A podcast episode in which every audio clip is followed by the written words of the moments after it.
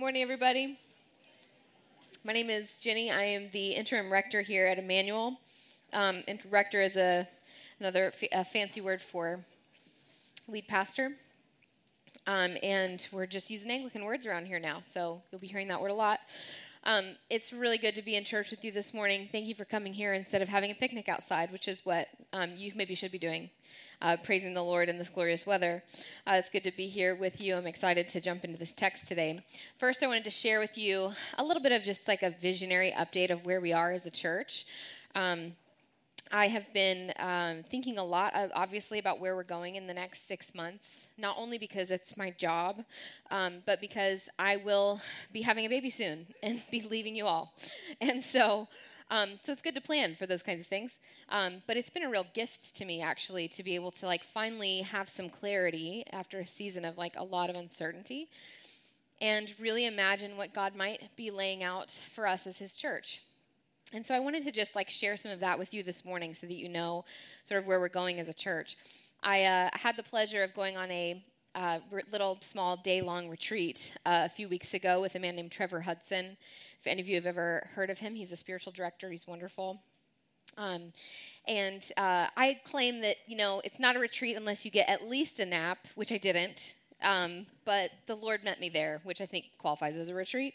So, um, anyways, it was a wonderful time and um, he basically was was sharing. He's like traveling the world. He's from South Africa, uh, talking about this paradigm for the way to think about your own life and how to approach God and understand God's movement in your own life through the paradigm of sort of this uh, of Noah's Ark and that story. And it was really helpful for me in my personal life to kind of work through these details. And even as I was driving home, that day after the retreat, there was um, just the Lord like flooded my mind of like, this is the same thing for your for this church. And so started to just pray and discern about those things. And so I wanted to just share with you uh, a few of those things this morning. So you can go ahead and put up, this is a, a real photo of Noah's Ark. Um, beautiful, isn't it? Uh, so here's the thing about this this paradigm. This is helpful for your own life. So if you want to do this exercise uh, at home, you're you're welcome to. I think it was was really helpful for me. But one way of thinking about how we are to engage our life and move together as uh, either as individuals or a family or even something like a church is to kind of identify some some of these things um, and where God might be like outlining or defining things in your life. So, for example, the floodwaters. Um, there are things in our life that are really overwhelming. Um, or just seasons of change at best, you know, where um, the, the waters start to rise and things just start, the landscape starts to look different. And that for us has been um, it, a, a, lot of things over the past several months um, with our, our lead pastor, our former rector, resigning after a long season of family medical leave to go be with his family and kind of step away from the, um, the rigors of ministry life. Um, there's also, you know, we're stepping into a new season of uncertainty of looking for a new rector and like trying to figure out what that looks like as a church. Um, there is also 12 weeks where I'll be not here. And um, that is devastating for me. I'm sad to leave, you all for that period of time. Uh, it will be for very good reasons, obviously. Um, but so there's just a lot going on here. There's a lot of up and, ups and downs. There's a lot of different faces you might see from, from up here. Um, and so those are like floodwaters. Now, I will say, like, this has not been a particularly like crazy season for our church. And that is because of you all, um, your faithfulness and your willingness to walk with, with us alongside us as we've kind of moved through these changes. So I say floodwaters. I don't want you to think that it's been like this crazy upheaval uh, around here. It's actually been, uh, the Lord has met us um, in this season and been really faithful. So then we have the ark itself, which is like the structures of your life that keep you afloat in those seasons of overwhelming or in those seasons of change.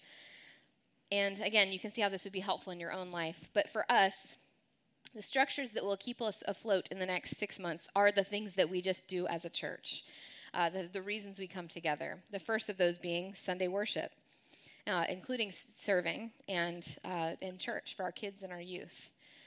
Um, if we don't have Sunday mornings, we're just a nonprofit. If we don't come here to worship, if we don't come here to have the sacraments, um, we are just we're just a nonprofit. We're just a place trying to do good in our community, which is great. Um, but we're not that. We're a church. And so we're going to continue, obviously, having church, doing church together, one of the structures that keeps us afloat. Secondly, is we're going to continue to work this work in connection. If you're in a neighborhood group, stay in it. Don't leave. Keep going. Uh, go go be faithful to that group of people. Engage in that way. Uh, we're going to continue to do second Sunday dinners. A great way for you to get involved if you've never uh, gotten to know a lot of people here, or you have and you just want to meet some new people. This is a great way to to connect with people from within their own homes. And uh, we'll still have our coffee and connect that happens every other uh, or every second Sunday as well. We're going to continue to serve our community through the work of, uh, of our par- partners. Uh, we have monthly events, monthly uh, drives that we're doing every single month for the year um, that you can engage with. So if you're not uh, subscribed to our weekly reader, that's how you can find out about those things. And lastly, is we're going to lean into the liturgical calendar, which we do all the time. That's who we are. We're an Anglican church, so we lean into the liturgical calendar. But thanks be to God, we're actually moving into like the big liturgical half of the year, which is going to guide us and lead us um, in the next season ahead for us. So then, like, what does life inside the boat look like? So here's the sort of specifics, like what it's going to look like to be here every every week for us for the next six months. So you have this big green ordinary time here on the left, and that's where we've we've been for the last several months. We are going to first close down this season well together. I think that our your faithfulness um, has just been so great and wonderful in this season, has made uh, working here just such a gift. Uh, we want to close out this season well. In um, the, towards the end of ordinary time, it's like it really ought to reflect the way the world looks like on the outside. Um, things just start to move a little bit slower things get a little bit colder. The leaves start to fall, you know. We kind of move into this a little bit slower season. We're going to end our work that we've done in the Gospel of Luke this year faithfully uh, together and, uh, and sort of close down this season of ordinary time well. Then we're going to move into the season of Advent, which is um, the four weeks before Christmas. And this is an opportunity for us as the church, but for also the church across the world to enter into a season where we go into sort of like this darkness, this dark space and await the birth of Jesus and kind of try to enter into the world that the world before Jesus was living in of, of the darkness and waiting to see if something will come, if change will really happen, if joy will come. And so we are going to enter into that season together. I will be gone during that time. I'm going to probably be be done during uh, the very beginning of Advent, and then the next uh, 12 weeks after that. And so you may be wondering who will be doing this job. Um, and a wonderful human being named Amy Winkle will be taking over um, as priest in charge, another cool Anglican phrase, um, during that time. She is a great, a dear friend of mine. She was my first boss ever in the church. And now she's going to work for me and um, i could not be more thrilled about it. She's just such a, a close and dear friend, and uh, she's a, a, like I said, a fellow priest, and so she's going to take over sort of this work for that time. And then, because God is so very good, we're going to have her stay on for a number of months after that. So she's going to probably be with us for about six months. And what that does is it just gives us an opportunity. You know, I'll come back and um, and return to this position. Um, but I need a little bit of help, uh, some support during during that time. It will come back during Lent, which is a really busy season for us as a church. I'll have a newborn. A lot of things will be going on. So to have her sort of here as support will be really great. And I think you all will fall in love with her during that time. And so you'll be very happy to have her stay on. Then we'll move into the season of Epiphany and ordinary time. And this is, um, I'm saddest to miss this season because if you are have been with us for the past several years, you know this is when we dig into the new gospel for that year that we'll be studying. So we'll start to study the Gospel of Matthew together during that time. Amy will lead that; she'll do a wonderful job, and then we'll head into Lent together. I will be back by that time, um, but we'll be studying the spiritual disciplines together and engaging in those during that season. So that's what the six months in the ark is going to look like together as we travel travel along in these waters. Um, I I do think that the ark, as an analogy, is not just one for seasons of overwhelming. Uh, I think it's helpful, like if you're in your individual life, to think of it that way. But this is actually the way the church has understood itself for a really long time. If you'll go to the picture of the of the church, um, I don't know if you've ever been to a church that's not in a storefront that used to be a Dollar Tree. But they look like this sometimes, and um, they're very beautiful. And they were made to look like an ark with all the wood and all the structure and the windows on the like the back and in the front and then the sides. It's like you're walking into this giant ark. It's the way the church understands itself that we when we walk through these doors we come into this space to do the work of god together and to like huddle close that no matter what's happening on the outside of the world we are in this thing together and we're moving together and we're going to this new place together so it's not just for seasons of like turmoil. It's just who we are. It's just the work that we do. So I like could not be more honored and happy to be in this boat with you all. Uh, now and and in the seasons to come. So so that is the update sort of on where we are. If you are interested in knowing more about um, our search for a new rector, a new lead pastor, I'm just going to give you a short kind of blurb on what that will look like because I know lots of us come from different traditions. And so the tradition you may be used to is like the staff exclusively decides who that is, or someone super high up with lots of power picks somebody and just installs that person. So here's what it will look like for us we are going to form a search committee, and this will be a subcommittee of our vestry, which is our governing board and they'll put together an application that will circulate among our membership to uh, apply to be on this team.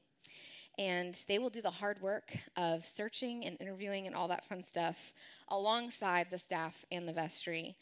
Um, so that is what that process is going to look like. If you think you'd be great at that, we'd love for you to apply. So um, at some point in the next, I don't want to say any specific term because I don't know, um, amount of time, we will be circulating that application to you through um, through members' email, and you can apply in that way. Um, and like I said, you know, a few weeks ago, we'll keep you up to date on all of those things as we as we move through this process. Got it? You excited? Great. I'm excited to move into this next six months with you all. Thanks be to God for the liturgical calendar and these wonderful high seasons. There's going to be very good. My Bible, that's what I'm looking for. All right. If you have a Bible, you can open up to Luke 18. We're going to be in, in, in a parable today. Parable of the widow and the unjust judge. Anybody ever heard of it?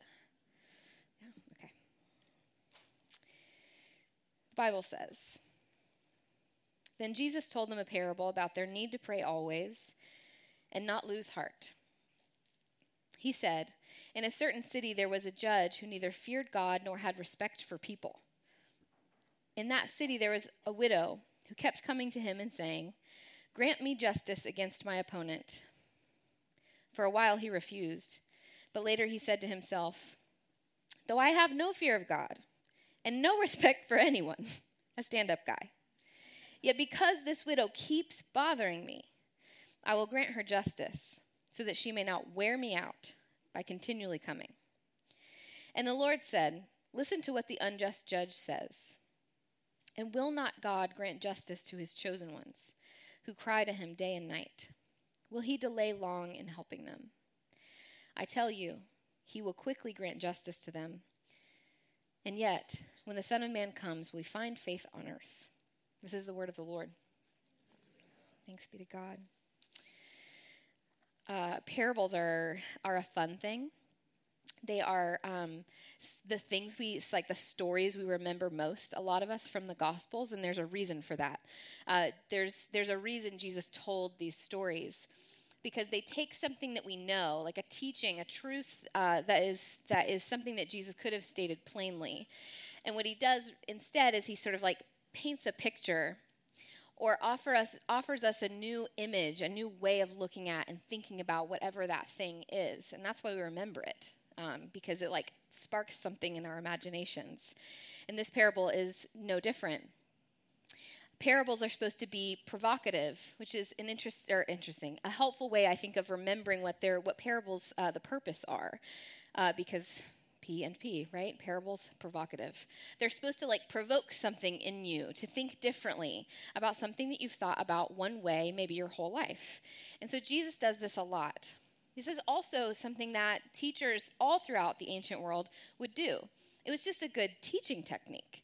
And so when Jesus tells parables, he's like right alongside all these other teachers who are telling these really great stories. He's, he's uh, joining the company of, of really wonderful Jewish teachers throughout history. So Jesus is basically like, in this moment, he's like, I want to tell you that you need to pray always and not lose heart. And yet saying that, just probably not going to do the trick. So what can I what can I tell you? What story can I tell you? That will sort of paint the picture of what this is meant to be like. And the thing about this parable, and actually about a lot of parables, is that they can address a sort of like primary issue of faith while also they're meant to be funny. Now, we have sort of lost a lot of this humor over the years, uh, just with cultural differences, but also in like translation with language. Anyone familiar with the story of Jonah? In the Old Testament. I talk about Jonah a lot. It's one of my favorite things in the whole Bible. I think it's wonderful. Um, it's like a comedy. So if you've ever like met a Jewish person and talked with them about Jonah, which is probably not many of us, um, it is read and supposed to be like thought of as a, a really funny story, which it is. When I talked about a few weeks, you know, like God builds this or grows this plant for Jonah to sit under and just complains like a child the whole time, and it's just a very funny story. Um, so I actually in seminary, this is a free nugget. All, all of it's free, but um, I I was horrified the first time I heard that Jonah was supposed to be a comedy, and so I wrote my very first very long paper arguing that Jonah was a um, a tragedy and not a comedy. Anyone wants to read it? Email me. Um, it's the highest grade I got in my whole time in seminary. Actually, went down from there. Anyways, so parables are supposed to like teach you something. They can maybe even make you feel like deep things, like tragic things, like Jonah does for me, but also supposed to be lighthearted. Supposed to just like make you enjoy a, a theological thought or a reality. So, what is Jesus doing here that makes me think that it's humorous? So, to the unjust judge who does not love God or human beings, he tells us many times, this woman is bothering him. He's annoying, she's annoying him this uh, term uh, bothering is also like wearing out. She's wearing him out. And if you look at the Greek, the like root of that is actually the image that it's supposed to provoke is she's giving him a black eye.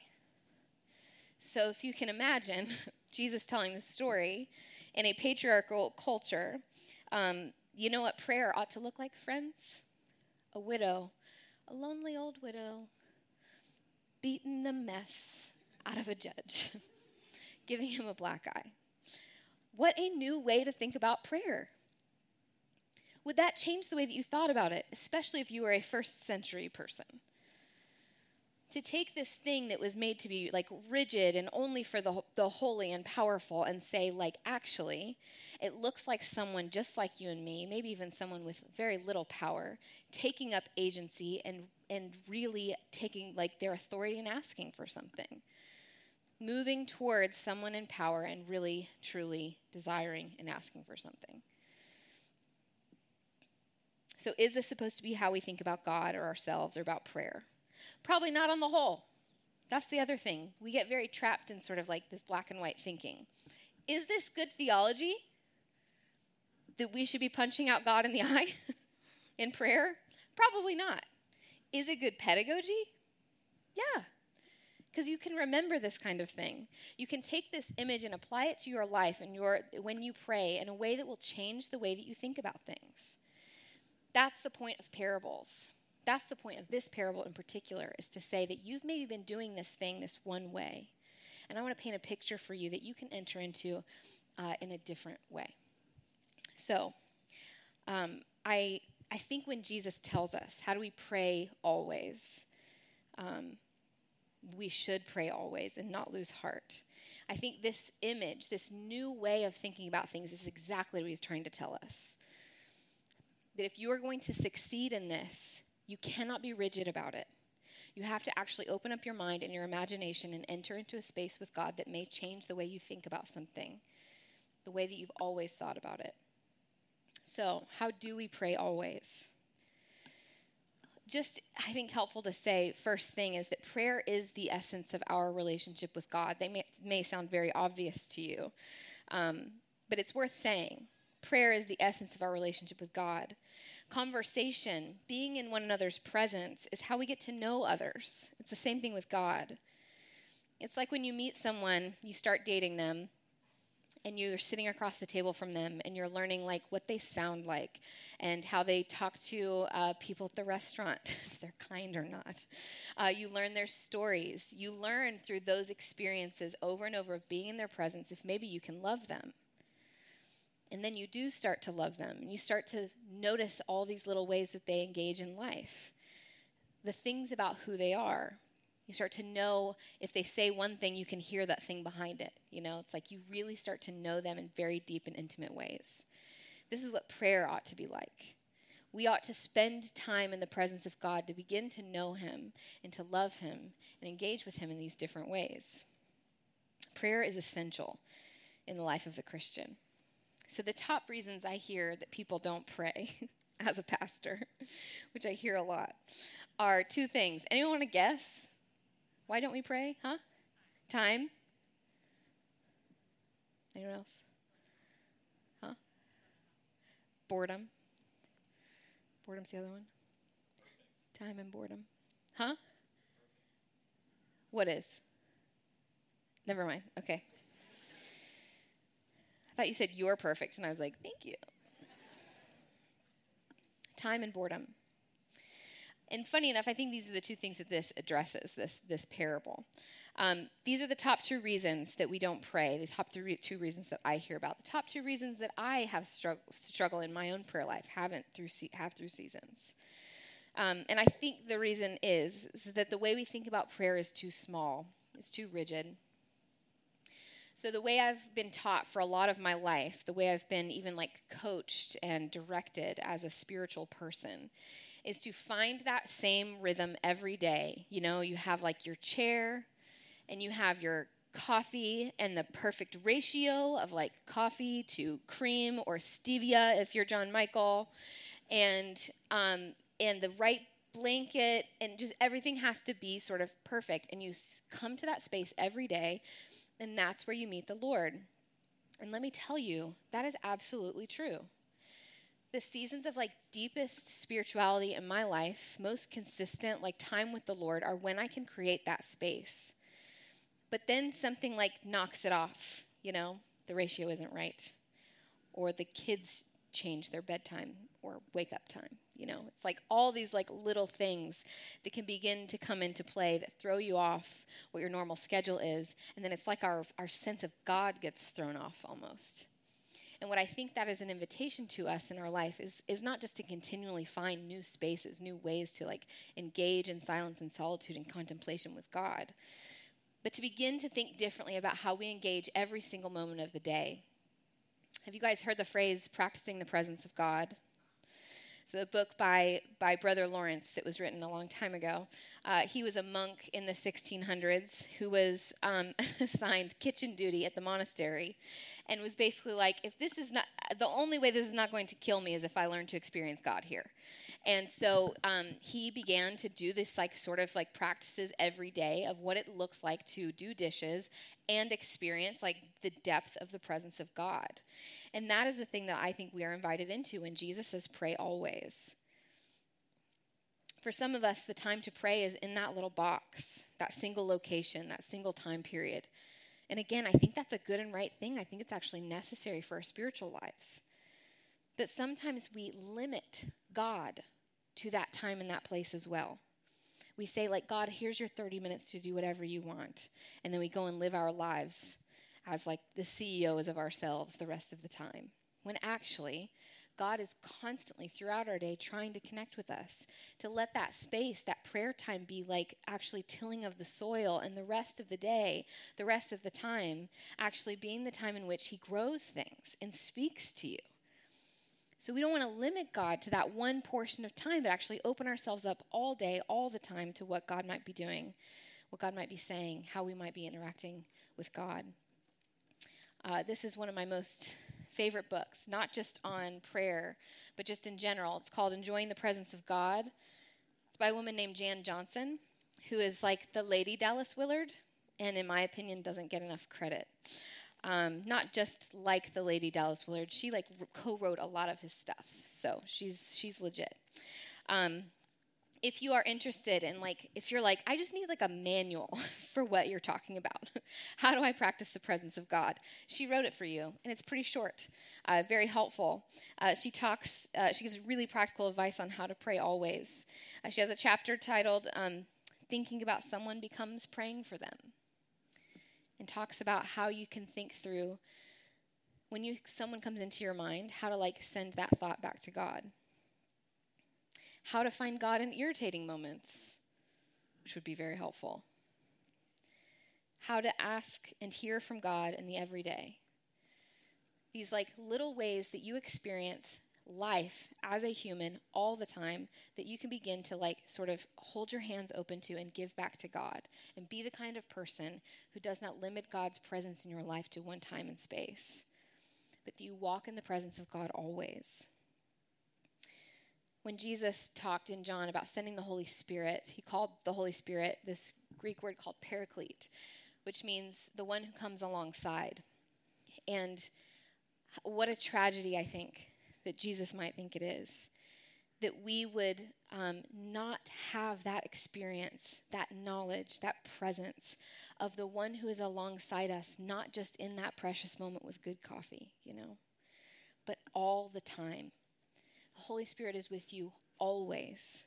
And you are meant to know that and experience it and feel the presence of the Holy Spirit, engage with the Holy Spirit at all times. That is like the gift of being a Christian in our daily life. And you're invited into that. So, lastly, how do we not lose heart? It's a good question.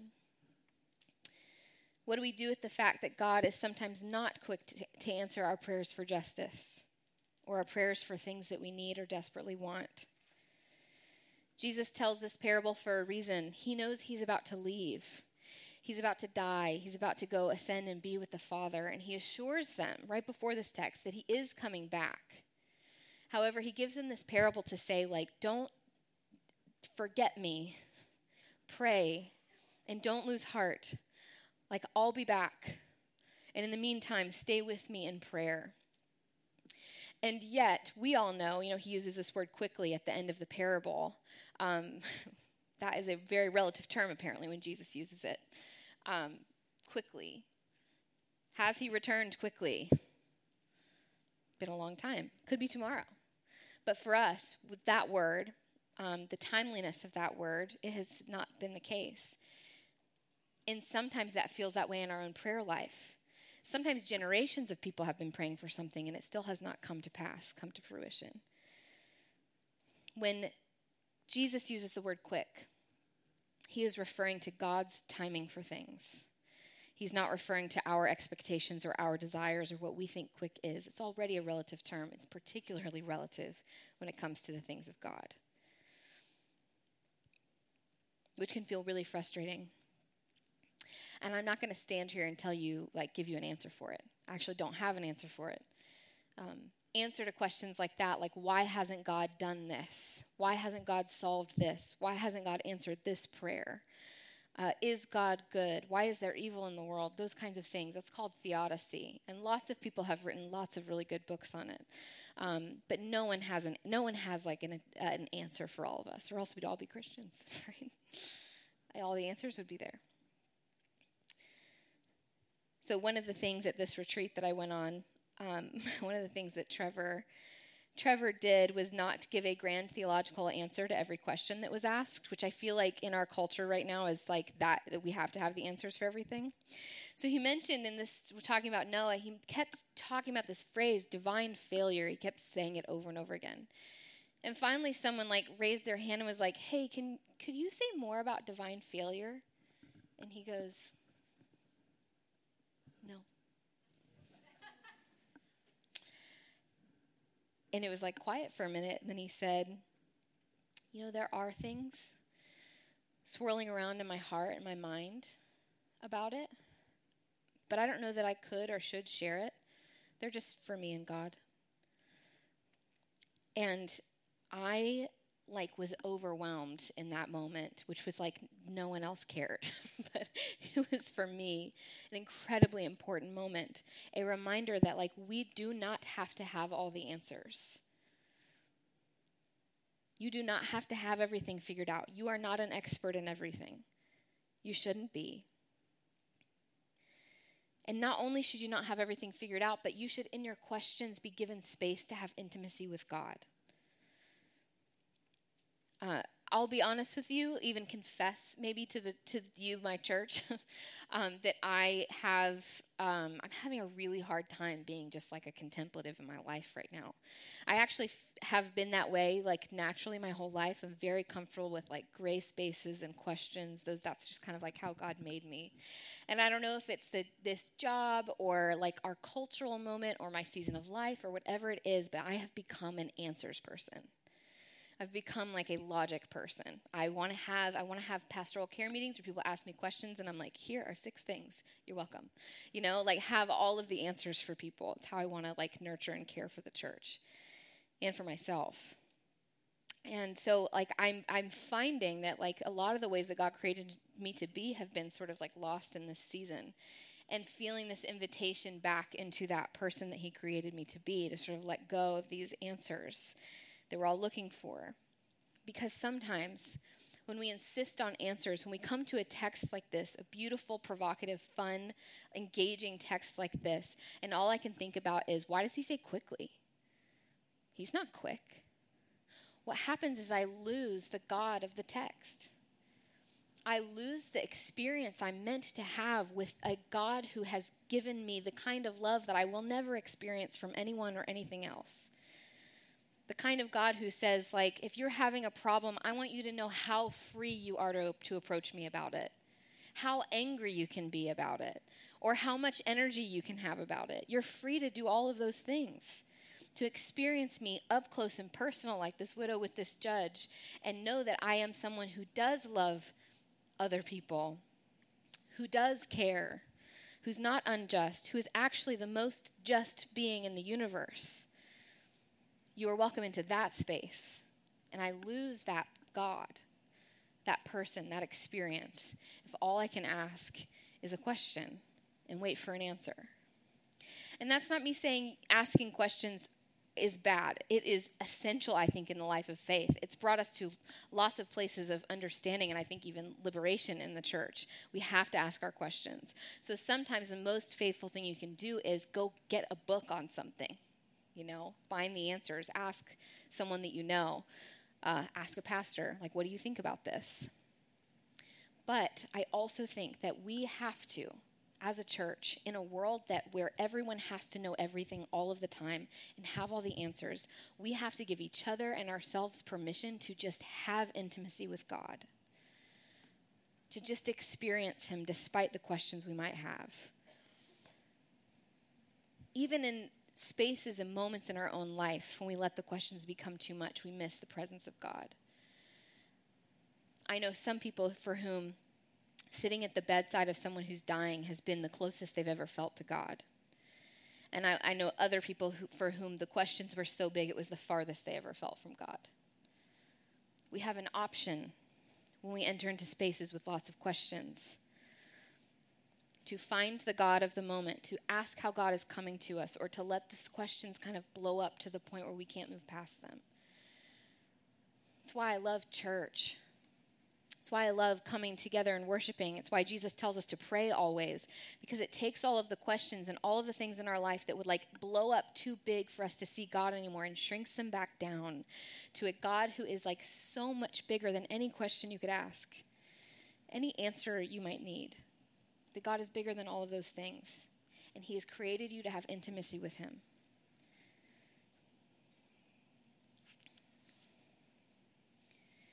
God doesn't want to just commune with her, your brain. That's what I'm telling myself a lot right now. He doesn't just want your brain, He wants all the things about you, the deepest places in you. So, this is my confession and invitation for myself and for you. Where are you missing the God of the story? Where have the answers become such a big deal that we've missed actually the person and the love that we're meant to have in moments like this? There's another book I love on prayer. These are probably my two my two favorite books on prayer. They're both relatively short, which is helpful. This is a book called Beginning to Pray by Anthony Bloom. I picked it up because I thought, oh, that sounds nice. Beginning to Pray. It is the most challenging book I've ever read on prayer. So if you're like, I don't want to be challenged, don't read this. Um, it's it's it's a very challenging book, but it's uh, it's really wonderful. He says like maybe the first hopeful thing at the very end, and um, and I want to read that part to you because um, I think it's lovely. He talks about sort of like fighting to get into this space of prayer um, for for a lot of of your life and what it means to like really engage with God, and then at in the end, finally we get there, and he says, when you begin to hear a chain rattling on the door when you have a feeling that it will open, then say the words that are your own. Call God by the name which He has won in your own life. At that moment, you will have met. You will have an ever deepening and enriching relationship that will follow. Like the martyrs spoken of in the book of Revelation, you will say, Thou hast been just and true in all thy ways. And that is the invitation for you and me is to not um, get to the point in our life where we say, like, my questions have become too big for you, but to rather say, Thou hast been just and true in all thy ways. That that experience with the with God, with His Spirit, would change the way we begin to think about Him, broaden our horizons of who He is and how He might want us to, to be with Him and to be loved by Him and to seek Him, to know Him. And we'll do that through prayer. We do that through opening up to ourselves in, into intimate spaces with Him. I think the really good news about this black eye business is that we are invited into a sacred, uh, emotional, incredible space with God. It reminds me a lot of the story of uh, Jacob wrestling with God and um, and he's like, I won't let go until you bless me. And they fight all night long, um, and he is finally blessed and renamed. You know, he's given the name Israel, one who wrestles with God, and that is like your birthright. You get to go to God in such a way that is like as intimate and silly as this black eye thing. Um, you get to approach God with the same confidence as someone who wrestled with him all night in a garden that is who you get to be as a Christian. And so may you go and live your life in that way. Someone with the confidence of the widow who approaches the judge in such a way.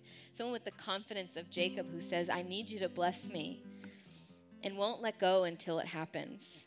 And God always in response will say, Absolutely, yes, one who wrestles with God. It's a gift. What a blessing for us as the church. Amen.